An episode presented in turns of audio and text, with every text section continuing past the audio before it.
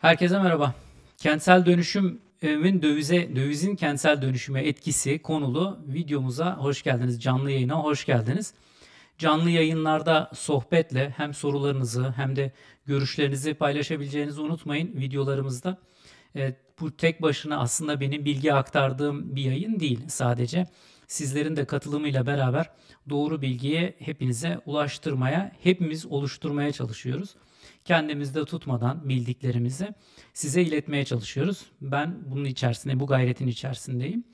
E, sosyal medya platformlarından bir kısaca bahsedeyim. Hem e, insanlar yavaş yavaş gelmeye başlarken e, chatte gelenler merhaba diyebilirler. E, sosyal medyada Discord'da bir sohbet kanalımız var. Sohbet kanalında yorumlarınızı yazabiliyorsunuz, sorularınızı yazabiliyorsunuz. Orada farklı gruplar var. Mesela grupların içerisinde öğrenciler, gayrimenkul değerlemesiyle ilgili bölümlerde okuyanlar, gayrimenkul değerleme uzman yardımcıları, müteahhitler, emlakçılar, gayrimenkul yatırımcıları gibi gruplar var. İsterseniz hiç bu grupların hiçbirisine dahil olmadan Kendiniz sohbet kanallarında da yazışabilirsiniz. Konularımız belli. Zaten gayrimenkul ve çevresinde e, dönüyor bütün konular. E, ayrıca Telegram'da bir haberleşme grubumuz var. Bu videonun altında da yine Telegram linkini görebilirsiniz. Orada Telegram'da bu en azından yayınlar hakkında haber verebiliriz. Şimdilik çok yoğun kullanmıyoruz orayı ama en azından haber vermek için e, şu an kullanıyoruz. E, bülten aboneliği yapabilirsiniz. celalerdoğdu.com'da burada yayınlamış olduğum videolarda paylaşmış olduğum bilgileri, yazıları, pdf'leri, ayrıca gayrimenkul güncesi gibi konuların hepsini celalerdoğdu.com'da yazı olarak yazmaya çalışıyorum. Yani en azından 10 günde bir bir yazı yazmaya çalışıyorum ve bu yazmış olduğum yazılar sonucunda da celalerdoğdu.com'dan e, herkese 10 günde bir bir bilgilendirme maili gönderiyorum. O hafta içerisinde hangi yazıları hazırladık?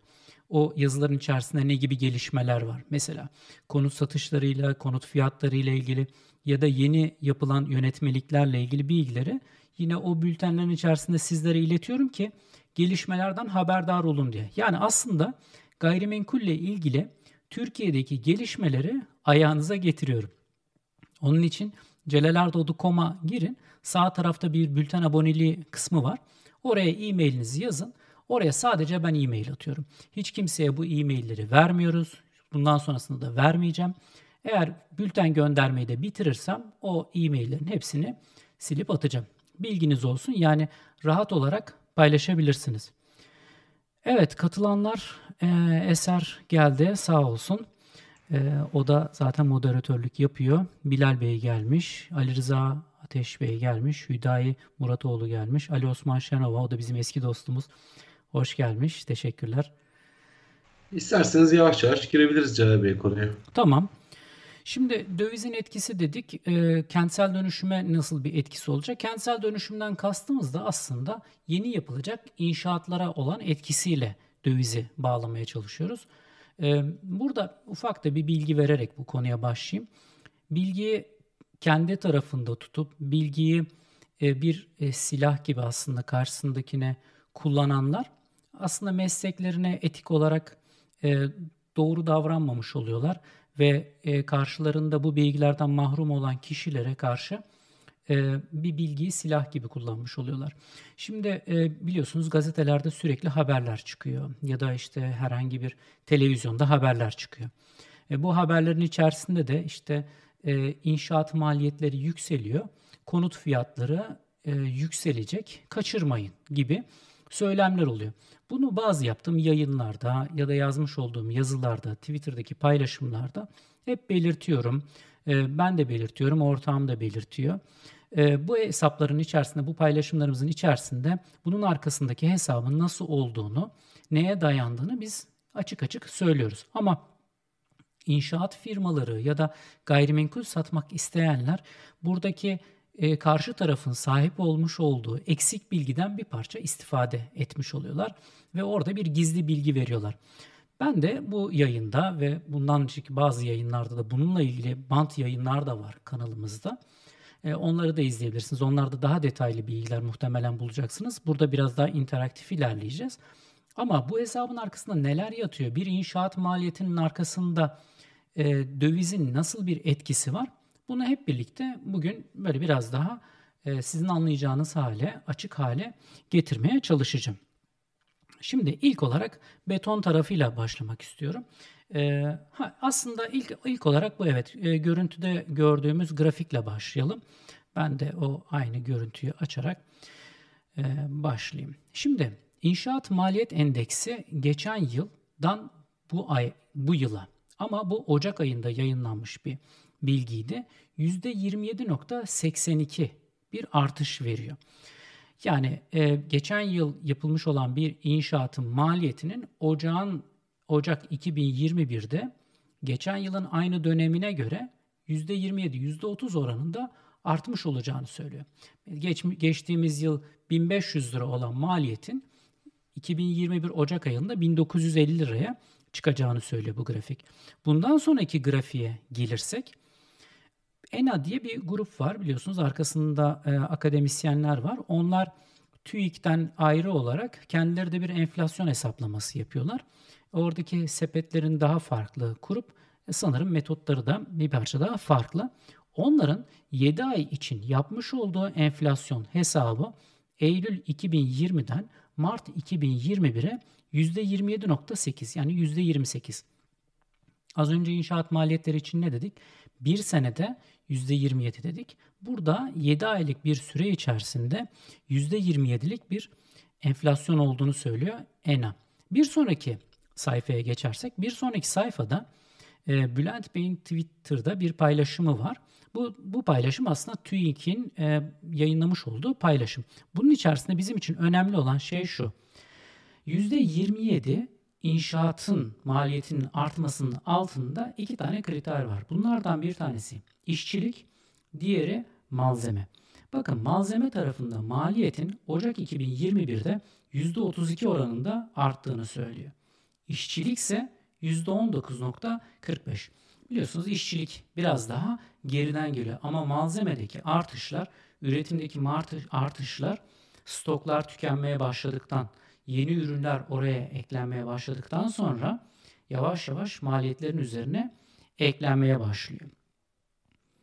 Peki biz buradan ne anlayacağız? Yani e, dövizin artışıyla beraber karşımıza neler gelecek? E, bir sonraki slayta geçersek burada ilk olarak ben iki ben üç tane e, döviz etkisiyle ilgili olarak kriter seçtim bu yayın için. Bunlardan bir tanesi beton, ikincisi çimento, üçüncüsü ise finansman. Şimdi beton maliyetlerine geldiğimiz zaman inşaatlarda bizlerin oturduğu konutlarda genellikle C25, C30 türünde beton kullanılıyor. Tabi bu yüksek katlı binalarda yapının türü değiştiğinde ya da yapının katı azaldığı zaman değişiklik gösteriyor. Buradaki e, bizim e, dikkate alacağımız şey burada hangi betonun kullanılacağından ziyade herhangi bir beton türünü seçip oradaki maliyeti izlemek olacak. C30 beton 2021 itibariyle 240 lira metreküpü. Yani kapınıza mikserle e, bir beton geldiği zaman, hazır beton geldiği zaman yaklaşık bir e, beton mikseri yaklaşık 7-7,5 metreküp bildiğim kadarıyla 6,5-7 metreküp beton alıyor. Onların da tabii farklı farklı e, boyutları var.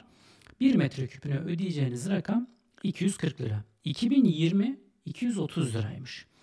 2018'e gittiğimiz zaman 204 lira. Bunlar tabii KDV dahil ve ortalama fiyatlar. Bunlar bölge bölge değişiyor. Mesela Hemen grafikte sağ tarafa bakarsanız illere göre C30 betonun fiyatını göreceksiniz.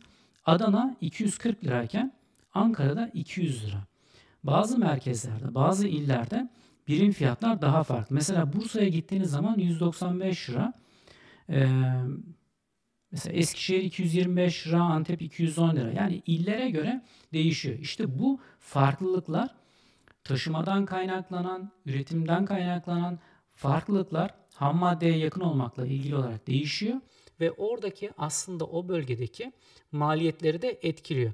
Buradaki hazır beton fiyatındaki farklılıklar diğer ürünlere de yansıyabiliyor. Yani betonla ilişkili olan diğer üretim malzemelerine de, ürünlere de yansıyabiliyor. Bu sebeple her ilin inşaat maliyeti de farklı. İstanbul'a geldiğiniz zaman ikinci sınıf bir inşaatı 2200 liraya mal ederken Bursa'ya gittiğiniz zaman 2100 liraya, Ankara'ya gittiğiniz zaman 2000 liraya, Konya'ya gittiğiniz zaman 1950 liraya mal ediyor olabiliyorsunuz. Her bölgede onun için bizim videolarda yayınlamış olduğumuz rakamları kendi bölgeniz için düşünmeyin. Ben mesela genellikle e, İstanbul için belirtiyorum. Tabii ki yaşadığım ve bildiğim yer olduğu için. Ama ortalama rakamları başka illerden de verirsem mutlaka zaten bilgilerin içerisinde sizlerle paylaşmış olurum. Bir sonraki slayta geçelim. Bir sonraki slaytın içerisinde Hazır Beton Birliği firmasının paylaşmış olduğu bilgiler var. Şimdi ben size başka bilgilerden de e, bu şey içerisinde bahsedeyim. Kaba inşaat maliyeti toplam inşaat maliyetinin %40-45'ini oluşturuyor. Yani 2000 liraya mal ettiğimiz bir inşaatın içerisinde kaba inşaatın bitmesi aşaması 800 liraya mal oluyor. 1 metrekare inşaat yapabilmek için de bir inşaatta 0.38 metreküp yani 0.4 metreküp bir beton kullanıyorsunuz. Hazır beton kullanıyorsunuz. 100 metrekare daire, brüt 100 metrekare daire yaptığımız zaman bunun kullanım alanı yaklaşık 90-85 metrekareye gelebiliyor. 100 metrekare brüt daireyi yapabilmek için de 120 metrekare inşaat yapıyorsunuz. Yani siz 85-90 metrekare bir dairede oturduğunuz zaman imalat 120 metrekare için yapılmış oluyor. 100 metrekare bir daire yapıldığı zaman bu dairenin içerisinde yaklaşık 62.8 metreküp bir beton oluyor. Yani bu da bugünün fiyatlarıyla baktığımız zaman 15 bin liralık bir beton.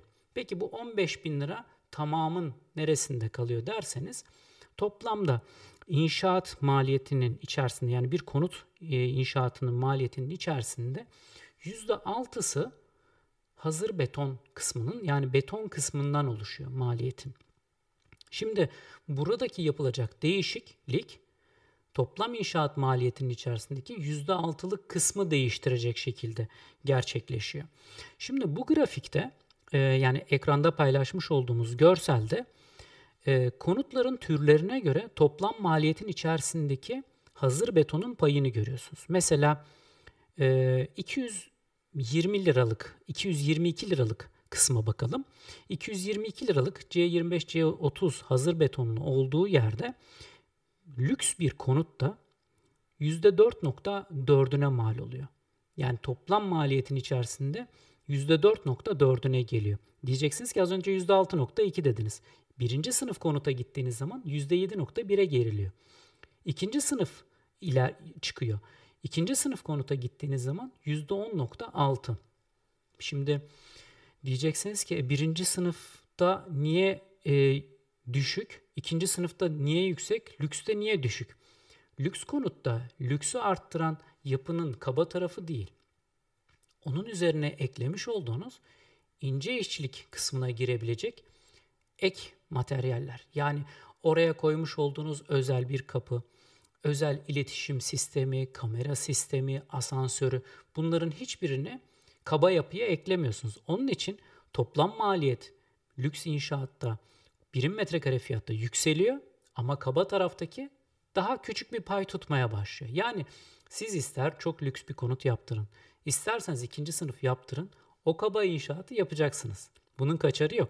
Ve buna harcayacağınız para kaba kısımda da tamamen aynı. Buradaki e, özellikle konut birim e, şeylerdeki hazır beton fiyatındaki artış bakın e, mesela 222 liradan hazır betonun fiyatı 240 liraya çıktığı zaman lüks konutta maliyet %4.4'ten %4.8'e yükseliyor.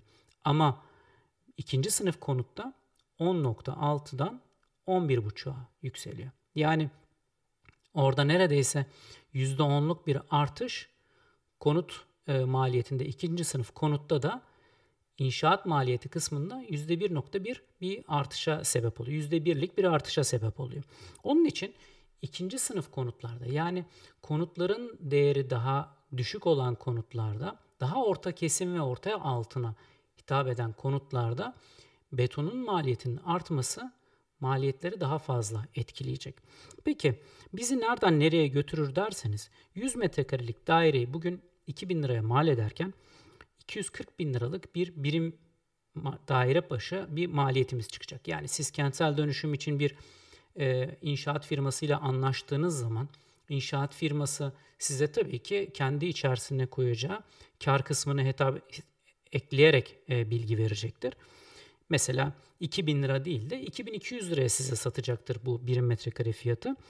100 metrekare dairenizin e, 2200 liradan 220 bin liralık bir maliyeti olacaktır. Ama dedim ya 100 metrekarelik daireyi size 100 metrekare olarak imal etmeyecek. 120 metrekare olarak imal edecek. Bu defa 120 metrekarenin maliyeti size 264 bin liraya gelecek.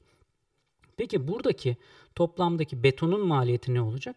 15 bin liralık beton burada size 16.500 lira %10'luk bir artışa geldiği zaman toplam maliyetin içerisinde 265 bin lira çıkacak 270 bin liraya, 280 bin liraya, 200, 265 bin lira özür dilerim. 265 bin 500 liraya çıkacak. Yani çok ciddi bir fark yaratmayacak. Toplam maliyetimizin içerisinde ortalamada %6.1'lik, %6.2'lik bir betonun maliyeti var. Bir sonraki slayda geçebilir miyiz? Beton faslını aslında bitirmeden eğer varsa burayla ilgili e, konulara da, sorulara da bakabiliriz. Ya da ek yorumlar varsa onlara da bakabiliriz. Şu an için böyle devam edelim Cahil Bey isterseniz. Tamam. Şimdi bu slaytta da yani bu ekran görüntüsünde de az önce aslında bahsettiğimiz şeylerden hazır beton birliği de demiş ki toplam maliyetin içerisinde betonun payı %5.8'dir. Ben de diyorum ki benim yaptığım hesaba göre %6.2 diyorum. Yani çok az bir fark. %6 çok rahatlıkla diyebilirsiniz.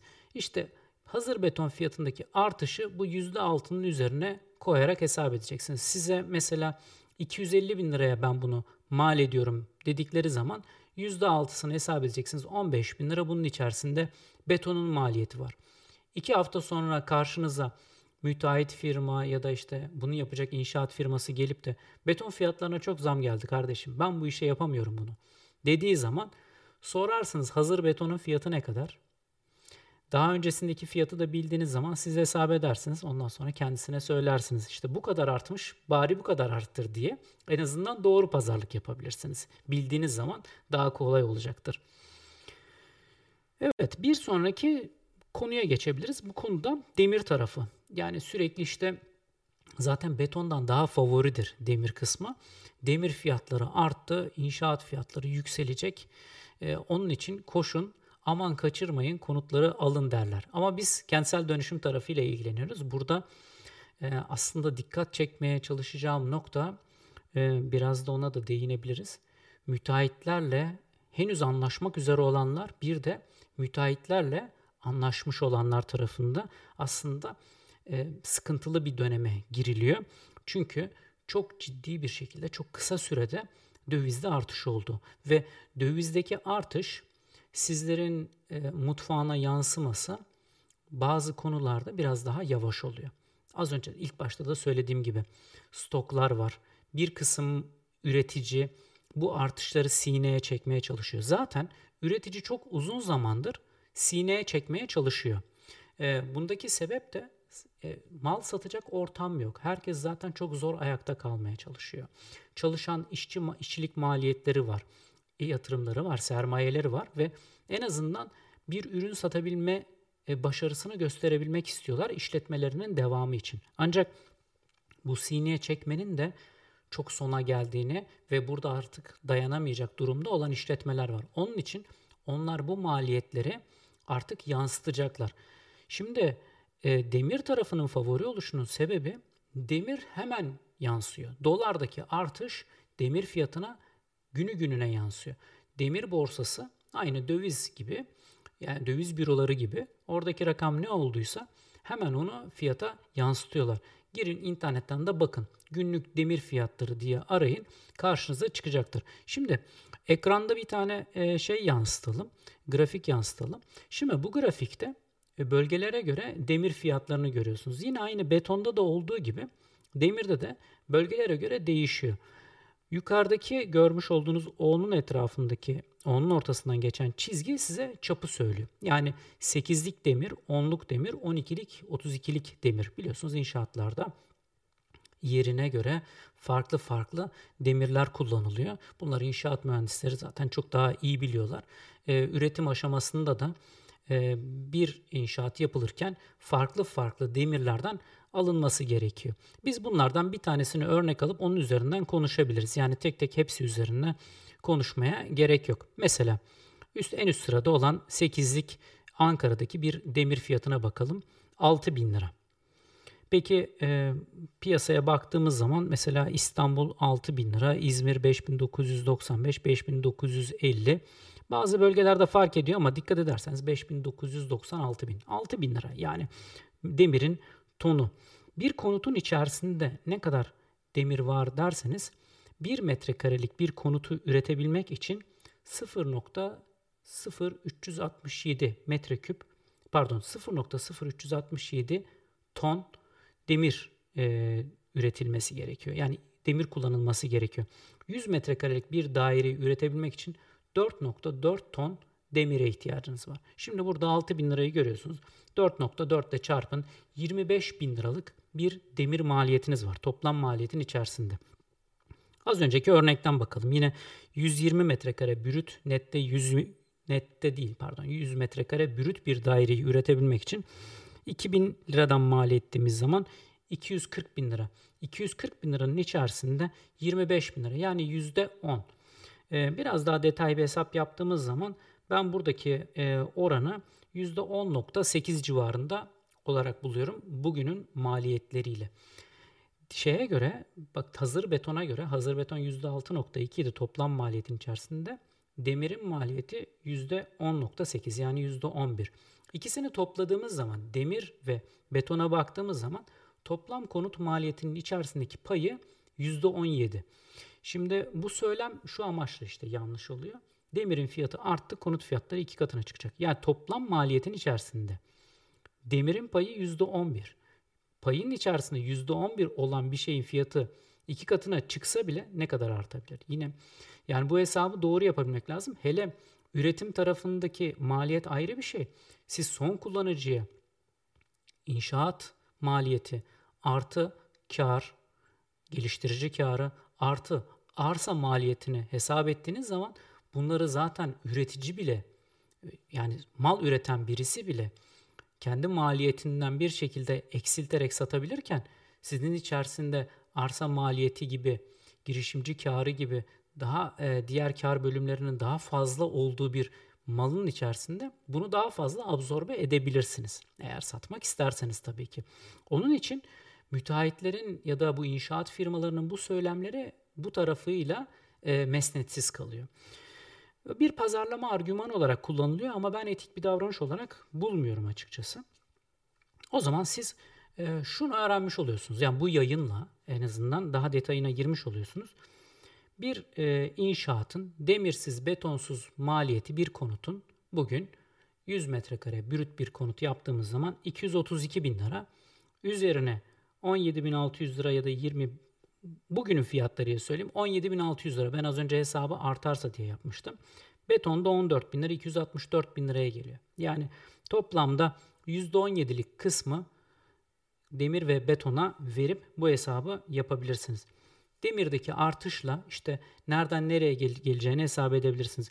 Burada beton biraz daha geriden geliyor ama demir çok hızlı bir şekilde değişiyor. Onun için yeni anlaşma yaparken demirin fiyatı o anlaşmayı konuştuğunuz gün ve o anlaşmayı imzaladığınız gün etkili. Onun için müteahhitlerle bu konularda çok e, iyi mutabık kalmanız gerekiyor. Açıkçası hesabını bilmeyen bir müteahhitle de karşı karşıya kalırsanız ben bunu ucuza kapattım diye de sevinmeyin. İnşaatı tamamlayamadığı zaman bu işten en büyük zarar görecek olan sizler konut sahipleri o evin içerisinde yaşayacak, o evi kiraya verecek, o evi satmayı planlayanlar için olacaktır. En büyük zarar kısmı. Bir sonraki grafiği de gösterelim. Herkes de orada bir en azından e, görmüş olabilirsiniz.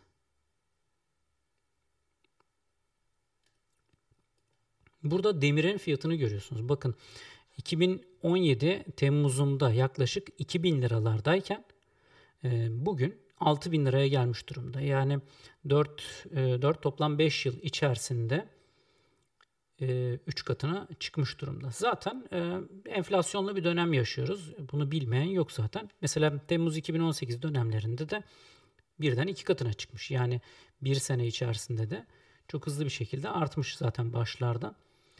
E, bu maliyetler e, toplamda e, sadece demir tarafında ve sadece beton tarafında diye düşünmeyin. İlk başta söylediğim gibi demirdeki bir artış, betondaki bir artış bununla ilgili ürünleri etkiliyor. Öbür taraftan inşaatlarda yerli üretime daha fazla dönülmeye çalışılsa bile yerli üretim içerisinde bildiğim kadarıyla %60, %70 oranında zaten ithal girdi var. Yani ham madde bize ait olsa bile etkiliyor. Çünkü genel olarak enflasyon var ülkede. Zaten az önce söyledik. 7 aylık en ana enflasyonu %30 civarındaydı. E, TÜİK'in bize vermiş olduğu 12 aylık inşaat maliyeti %27 idi ama Ocak'ta yani Ocak'tan Mart sonuna kadar çok şey değişti.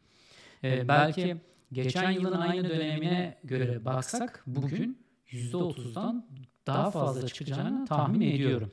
Henüz bir veri olmadığı için söylemek zor. Bugünlerde yayınlayacaklar diye tahmin ediyorum e, o, o veriyi. Zaten e, Twitter'da paylaşıldı, paylaşırım mutlaka e, o veri yayınlandığı zaman. Onun için Twitter'da Celal Erdoğdu diye paylaş takip ederseniz Oradaki paylaşımları da görebilirsiniz anlık olarak. Çünkü her şeyi buralarda paylaşma şansımız olmuyor. Şimdi maliyet tarafında e, dövizin artmasıyla beraber seramiğe yansıyacak. E, armatürlere yansıyacak. Yani bütün ürünlere bu döviz artışları yansıyacak. Demirle daha yakından ilişkili olan ürünlere mesela e, sacın kullanıldığı, çeliğin kullanıldığı ürünlerde mesela asansör tertibatlarında e, maliyetler aynı demirdeki gibi artış olacak. Ama farklı ürünlerde daha farklı oranlarda olacak. Ama toplamda %30'lar civarında ve 30'ların da üstünde geçen yıla göre bir artışı planınızın içerisine koymalısınız. Son e, başlığa geliyorum. Son başlıkta da finansmana değineceğim. Ama chatte varsa eğer e, merak edilen ya da konuşmak istedikleri bir konu onlara değinebiliriz. Eko var demişler. Eko gitti herhalde düzeldi. Bir sıkıntı yok Bey seste. Tamam. Yani gerekirse bir daha test yaparız başka Tamam. bir gün. Tamam. Ee, peki e, cevap vereceğim bir soru yok. Ee, isterseniz şey yapalım. Ee, konuyu bitirelim yani devam edelim yani. Tamam tamam daha devam ediyoruz. Zaten konu biraz daha bir parça daha var. Ee, onlara da değineceğim. Şimdi öbür taraftan finansman maliyeti var. Şimdi e, siz müteahhitle anlaştığınız zaman müteahhitin karşısındaki e, en büyük zorluklardan bir tanesi bu inşaatı hangi parayla yapacağı. Şimdi sizin farklı anlaşmalarınız olabilir. Mesela anlaşmalardan bir tanesi hak ediş usulü ödeme ise yani binayı yıktın bir pay al. Su basmanını yaptın bir pay al. Birinci katı ikinci katı yaptın bir pay al. Çatıyı kapattın bir pay öde gibi bir sistemse bu defa sizin e, finansman desteği olarak müteahhite sağlamış olduğunuz bu finansman onu rahatlatacaktır ve inşaatı yapmasını kolaylaştıracaktır. Ancak e, sizin yapmış olduğunuz anlaşmada daha karma yani hibrit bir anlaşmaysa hem daire veriyorsunuz hem e, hak ediş usulü ödeme yapıyorsanız eğer müteahhitte bu defa müteahhitin cebinden para çıkması gerekiyor. Dahası siz müteahhite hiç para vermiyorsanız sadece daire veriyorsanız onun o inşaat bittiği zaman sahip olabileceği daireleri satmaktan başka bir girdisi yok. Bu noktada da kendisi ya öz sermayesini kullanacak ya da gidecek finansman bulacak. Öz sermayesini kullanmanın maliyeti elde edebileceği getirilerden mahrum olması. Eğer finansman kullanırsa bugünkü finansman maliyetlerinden e, kredi kullanacak ve bir ticari kredi almaya kalktığı zaman muhtemelen karşısına bugünün maliyetiyle %20'lik bir maliyet çıkacak. Şimdi inşaat tabi bir defada verilen bir e, ödenen ödeme ile yapılmıyor. Yani mesela bana deseniz ki işte 2000 metrekare bir inşaat yapacaksınız. 2200 lira 2250 liraya hesap ediyorum. Örnek olarak söylüyorum. 2000 metrekare inşaatın maliyeti nedir? 4,5 milyon lira. Siz bana 4,5 milyonu müteahhite verseniz ben o 4,5 milyonu bir defa da kullanmayacağım. Az önce de söylediğimiz gibi mesela kabası diyor. Kabası %40, %50'si inşaatın toplam maliyetinin. Yani ben bu 4,5 milyonun 2 e, milyon lirasını toplam 5-6 ayda belki kullanacağım. Yani çatıyı kapatana kadar kullanmış olacağım. Onun için e, paranın kademeli olarak yani parça parça geliyor olması lazım. Mesela şöyle bir hesap yapıyorum. Bugün gitse bir finansman sağlamaya çalışsa bir müteahhit ve gidip 4 milyon 500 bin lira para çekse. Ama parça parça çekecek. Yani mesela 4,5 milyonu 12'ye böldüğümüz zaman ne yapar? 375 bin 400 bin lira civarında bir şey yapacak. Ee, bunu kademe kademe çektiği zaman 4,5 milyona ödeyeceği rakam 4 milyon 950 bin lira. Yani 12 ayda 4,5 milyon liraya 500 bin liraya yakın bir finansman maliyeti ödeyecek. Onun için sizin şu an yapmış olduğunuz anlaşmalar ya da yeni yapacağınız anlaşmalarda müteahhitlerin bu maliyetlerini aklınızın bir köşesinde bulunduruyor olmanız lazım. Siz şöyle diyebilirsiniz ya bunlar beni ilgilendirmiyor ki ben müteahhitle anlaşma yapıyorum. Doğru ama o hesabını doğru yapamazsa eğer çünkü çok farklı sınıflardan girişimciler var ve müteahhitlik mesleğinin içerisinde herkesin çok iyi bir işletmeci olması, çok iyi bir inşaat mühendisi ya da mimar olması gerekmiyor. Herhangi bir mesleğe haiz olmayan birisinin dahi inşaat karnesi, müteahhitlik karnesi alıp iş yapabilmesi muhtemel ve özellikle bu tarzda maliyetleri daha küçük sınıflarda daha e, alt e, bilgiye sahip diyelim, daha az tecrübeli diyelim müteahhitlerle karşı karşıya kalacaksınız. Daha üst sınıflarda karşınıza çok daha profesyonel firmalar çıkacaktır ve onlar bu hesapları çok daha doğru bir şekilde yapacaklardır. Onun için hesabın bu tarafı sizler için de önemli. Şimdi bu yeni bir anlaşma yapıyorsanız eğer mevcut bir anlaşmanız varsa dikkat etmeniz gereken konu müteahhit inşaata ne zaman başlayacak ve şartlarda bir değişme var mı? Siz şöyle düşüne, düşünürseniz eğer ben sözleşmeyi yaptım. Eğer müteahhit bunu yapmazsa ben onunla hukuki e, şekilde anlaşırım. Bunlar çok uzun sürecek e, süreçlerdir. Hem hukuk tarafı çok uzun sürecektir hem de sizin inşaatınızın yarım kalması anlamına gelir.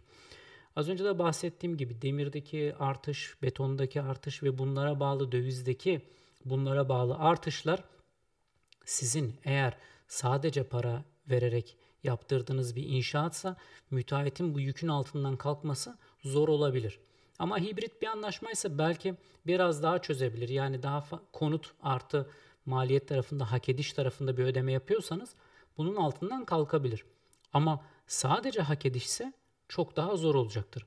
Benim tavsiyem şu aşamada inşaata başlayacak olan müteahhitlerle konuşmak, görüşmek, herhangi şartlarda bir değişiklik varsa sözleşmeyi buna göre gerekiyorsa güncellemek. Aksi takdirde inşaatınız yarım kalabilir. Siz mağdur olabilirsiniz. Devam edemeyebilirler. Buna dikkat çekmek istiyorum. Ee, bilmiyorum sizlerin bu konularda farklı görüşleri var mı acaba? Ee, sorular isterseniz yavaş yavaş sorayım Cevap Bey. Olabilir. Son 10 dakikamız. Kerem Bey'in sorusu. İmar affı yapı denetimli daire için kredi çekilir mi? Kentsel dönüşüm kredisi elektrik ve elektrik ve su bağlıymış.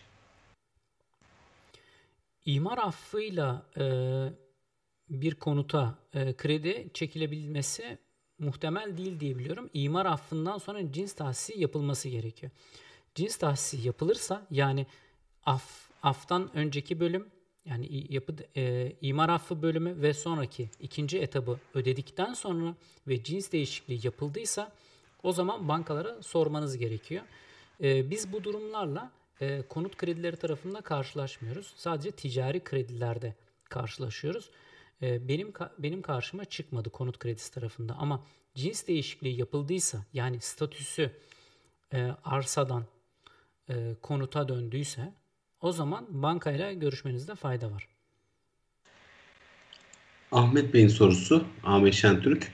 Kat ittifaklı, kat ittifaklı tapumuz var. Ekspertiz raporunda yapı kullanım izni var diyor. İleride başıma bir şey gelir mi? Bir de sizce müteahhit neden kat mülkiyeti yapmamış olabilir?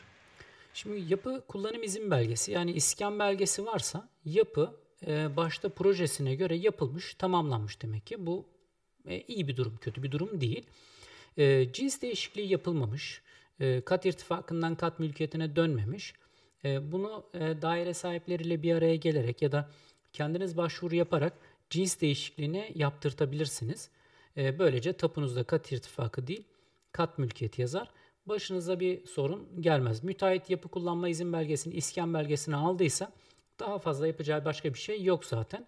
Ee, yeni e, tapu işlemlerinde yapı kullanma izin belgesinin belediyelere gelmesinden sonra belediyeler tapulara bilgi veriyor ve cins değişikliği e, şeylerde tapularda yapılıyormuş duyduğum kadarıyla. Ama eskiden bu yoktu. Muhtemelen eski bir tapudur diye tahmin ediyorum. Ses az geliyor demiş e, Mert Bey. E, sıkıntı yok. E, bir tane soru var ama doğru okumaya çalışacağım. Semih Bey'in sorusu. Biraz karışık. E, merhaba, kentsel dönüşüme girmesi yüksek ihtimal olan 30 yıllık 80 metrekare bir evi 290 TL demiş ama 290 bin TL'ye almak doğru olur mu? kentsel dönüşüme girerse müteahhit sizin de bahsettiğiniz gibi 200 bin TL'den fazla mı ister? Siz ne dersiniz demiş. Şimdi kentsel dönüşüm tabi bu birebir bir şeye girer. Danışmanlık e, gibi olur. Bu tarzda bir şeye doğru cevap e, bu tarzda bir şeye cevap vermem onu söyleyeyim. E, kentsel dönüşüme girme ihtimali olan yeri yatırım olarak e, düşünmeniz gerekiyor ve bunun üzerine hem kaybedeceğiniz zamanı hem de bunun üzerine ödeyeceğiniz rakamı iyi tespit edebilmeniz lazım. Bu inşaat e, anlaşma süreci ne kadar sürecek? Yani ne kadar zaman sonra siz müteahhitle anlaşacaksınız? E, o daireyi aldınız.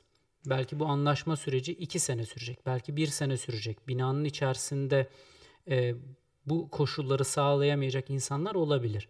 Bundan emin olmak gerekiyor. Sonra müteahhitle anlaştıktan sonra müteahhitin burayı tamamlaması. Yani burada kaybedeceğiniz 2-3 sene olabilir. Bunu iyi hesaba katmak lazım.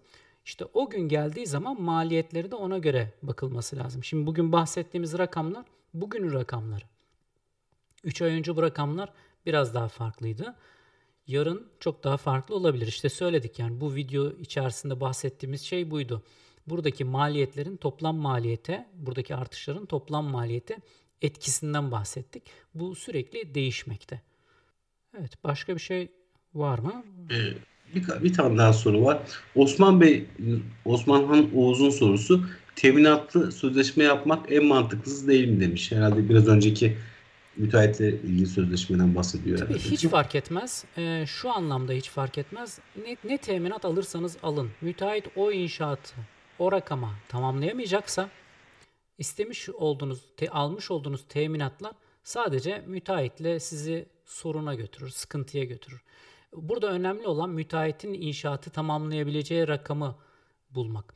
Ben kendi adıma şöyle bir şey tercih ederdim. Benim inşaatımı tamamlayamayacak bir müteahhitle yollarımı ayırıp inşaatı yapabilecek müteahhitle devam etmeyi tercih ederdim. Çünkü ben o konutun içerisinde oturmak, kiraya vermek, satmaksa planım içerisinde yatan benim o amaca hızla ulaşmam lazım. Yoksa yıllarca sürecek, sürüncemeli bir süreç e, herkesi çok daha zor durumda bırakır. Yani burada paranın zaman değerini çok iyi hesap edebilmek gerekiyor. Siz bugün 220 bin lira yerine 240 bin lira vermeye razı olmazsanız aradaki 20 bin lirayı razı olmazsanız bu süre 2 sene 3 sene daha uzadığı zaman kaybedeceğiniz para bundan çok çok daha fazlası. Yani sizin bir sene sonra konutunu tamamlayıp da kiraya vermeniz, içine oturmanızla birlikte siz tekrardan para kazanmaya başlayacaksınız ya da onu hemen satabiliyor olacaksınız. Ama siz ben o 20 bin lirayı vermem. Elimde taahhütüm var. Müteahhitten işte teminat mektubu almışım gibi bunları eğer işletmeye koyarsanız bu defa e, sizden başka mağdur olacak kimse yok. Yani burada e, hukuk süreci başlar. Siz de vakit kaybetmiş olursunuz. Devam edelim mi Cevap sorulara? Ee, e, ne kadar zamanımız oldu? 50 dakika mı? 45 dakika 41, oldu. 41 dakika oldu. İstiyorsanız toplam bir 5-10 dakika. Toplam bir 5-10 dakika daha devam edelim. Ondan tamam. sonra tamamlayabiliriz. Tamam. Ee, Muharrem Bey'in sorusu. Celal Bey, bina, bina maliyet içerisinde ruhsat, proje giderleri ve diğer giderlere ne kadar yansır demiş. Ee, onlar toplam maliyet içerisinde. Yani mesela bu 4,5 milyon lira maliyet diyoruz ya bunun içerisinde daha küçük paylara sahip. İnşaatın maliyeti e, bunların içerisinde çok daha büyük bir kısım tutuyor. Yani bir, bir rakam uydurmak gerekirse çok da doğru değil tabii şimdi burada tam bir şey söylemek ama yapı denetim payı var. E, mimarlık bürosunun payı var. E, belediye ödenecek harçlar var. İnşaatın türüne göre mesela kentsel dönüşümse harçlar farklı. Kentsel dönüşüm kapsamında değilse harçlar farklı. Aplikasyon masrafları var. Kod masrafları var. Yani harita bürolarına verilen masraflar var. Birçok alt alta kalem var ama bunlar toplam inşaat maliyetinin içerisinde e, aslında mühendislik hizmetleri olmasına rağmen çok büyük bir pay tutmuyor. Diğer üretim kısımları çok daha büyük bir pay tutuyor. Son üç tane sorumuz var Celabi. Bundan sonra şey yapmayacağım. Ee, Murat Bey'in sorusu. Kentsel dönüşüme girecek olan binada kiracı olarak oturmaktayım. Ağustos'un ayın Ağustos ayının ayında bir yıl kiracı olmak şartını sağlıyorum. Henüz hüküm kararı alınmadı. Kiracılara tavsiyeniz ne olur? Şimdi burada e, belli bir zamandır orada oturuyorsanız taşınma ile ilgili bir devletin desteği var. Burası kentsel dönüşüme girer, riskli yapı olarak işaretlenirse siz de bir defaya mahsus e, taşınma bedeli alıyorsunuz. E, tabii orası kentsel dönüşüme giriyorsa e, bu bina yıkılacaksa da zaten riskli yapı e, konduktan sonra 30 gün içerisinde tebligat, ondan sonraki 60 gün içerisinde de yıkım yapılması gerekiyor. Zaten tahliye etmeniz gerekecek. Eğer e, kentsel dönüşüme giriyorsa böyle bir devlet desteğinden yararlanabilirsiniz. Siz de o parayla güvenli bir binaya taşınabilirsiniz. Tavsiyem artık e, yeni bir binaya taşınabilmeniz e, yolunda olur tabii ki ama şartlar imkan veriyorsa tabii ki. E, Taylan Bey'in sorusu kentsel dönüşüme girmeye apartmandaki bir ya da iki daire istekli olmazsa geri kalanların yapabileceği bir şey var mı? Şimdi %70 e, hatırladığım kadarıyla e, karar vermesi gerekiyor. E, kentsel dönüşüm e, tar- kararı alıp binayı yenilemek yönünde. Ama bina zaten riskli yapı çıkarsa sizin yapabileceğiniz hiçbir şey yok. Binayı kaybetmiş oluyorsunuz. Yani bina yıkılması gerekiyor zaten ve e, orada belediye buna göre Çevre Şehircilik Bakanlığı ile birlikte hareket ediyor ve binanın yıkımı yapılıyor. Ee, burada e, anlaşamıyorsanız ama binadaki %70 anlaşıyorsa bu defa onlar bakanlık eliyle, maharetiyle daireyi satışa çıkartıyorlar. O binadaki birisi ya da o ihaleye giren birisi daireyi alıp siz o daireden paranızı alıp çıkmış oluyorsunuz. Ee, böylece siz o kentsel dönüşüme girmemiş oluyorsunuz ama girenlerin de önünde engel olarak kalmamış oluyorsunuz. Son soru. Cahil Bey. Tamam. Destekten faydalanma şartları nelerdir? Şimdi des- desteklerden bahsetmiştik. Konut kredisinde evet. faiz oranlarında bir destek var. E, 200 bin lira konutlarda e, kredi kısmında sağlanıyor bu destek. Onun üstünde sağlanmıyor. Bir binada 5 taneye kadar daireniz varsa bunlar için sağlanıyor. Ayrıca e, ya kredi desteğinden yararlanabiliyorsunuz ya da kira yardımından yararlanabiliyorsunuz. İkisinden birisinden yararlanabiliyorsunuz. Bunun dışında da harçlar tarafında destek var. E, bu harçlardan destek alarak e, inşaat maliyetinde işte az önce bir beyefendinin sormuş olduğu gibi o e, küçük maliyetler kısmını bir parça düşürmüş oluyor. Ama bunlar çok göze yansıyacak, e, toplam rakama yansıyacak şeyler değil aslında. Onun için sizi çok fazla etkilememiş oluyor. Ama kentsel dönüşüm kapsamına sokabiliyorsanız ve binayı da kendiniz yapacaksanız bu küçük maliyetler sizin için önemli olabilir. O zaman kentsel dönüşüm kapsamına sokun tabii ki. Evet. Ee, tam 45 dakika olacağı ve istiyorsanız ufak ufak bitirebiliriz. Şey duyurusunu yapalım istiyorsanız. Hani e, yorum bölümüne yazarlarsa daha sonradan cevaplayacağımızı. Evet. Özellikle üyelerimizin. Evet, e, burada e, yorumlar bölümüne yazabilirsiniz. Burada merak ettiğiniz e, soruları ve konuları. Bundan sonra yapacağımız canlı yayınlarda ya da bundan sonra yapacağımız bant yayınlarda e, bu sorulara cevap vermeye çalışırız. Bu hafta bant yayın yapamadık. Yani perşembe ve e, biliyorsunuz pazar günleri videolarımız yayınlanıyordu. Benim doktora dolayısıyla biraz böyle yoğun bir zamanım geçiyor. Ama canlı yayında aksatmak istemedim. En azından normal rutine bindirelim diye. Biliyorsunuz pazartesi günleri canlı yayın yapıyoruz ama dün Fenerbahçe sebebiyle canlı yayını bugüne aldık. Yine önümüzdeki hafta bir pazartesi günü e, bir canlı yayın yaparak canlı yayın serisine devam ederiz. Ama merak ettiğiniz konuları da her zaman yorumlar bölümüne yazın. E, onları video yeni videolar oluştururken değerlendiriyoruz. E, neler merak ediliyor diye biraz onların üzerine gitmeye çalışıyoruz. Çok teşekkür ederim katıldığınız için, canlı yayında bizi yalnız bırakmadığınız için. Kentsel dönüşümde dövizin etkisiyle ilgili bildiklerimi hesaplamalarla, grafiklerle sizinle paylaşmaya çalıştım. celalerdoğdu.com'da e, bu yazının bu videoda göstermiş olduğum tüm görselleri link olarak bulabilirsiniz. İndirebilirsiniz, inceleyebilirsiniz. E, anlaşmalar yaparken e, en azından fikrinizin olması için kullanabilirsiniz. Farklı yorum görüşleriniz de varsa video altında yorum bölümüne belirtin. Bir sonraki canlı yayına kadar hoşça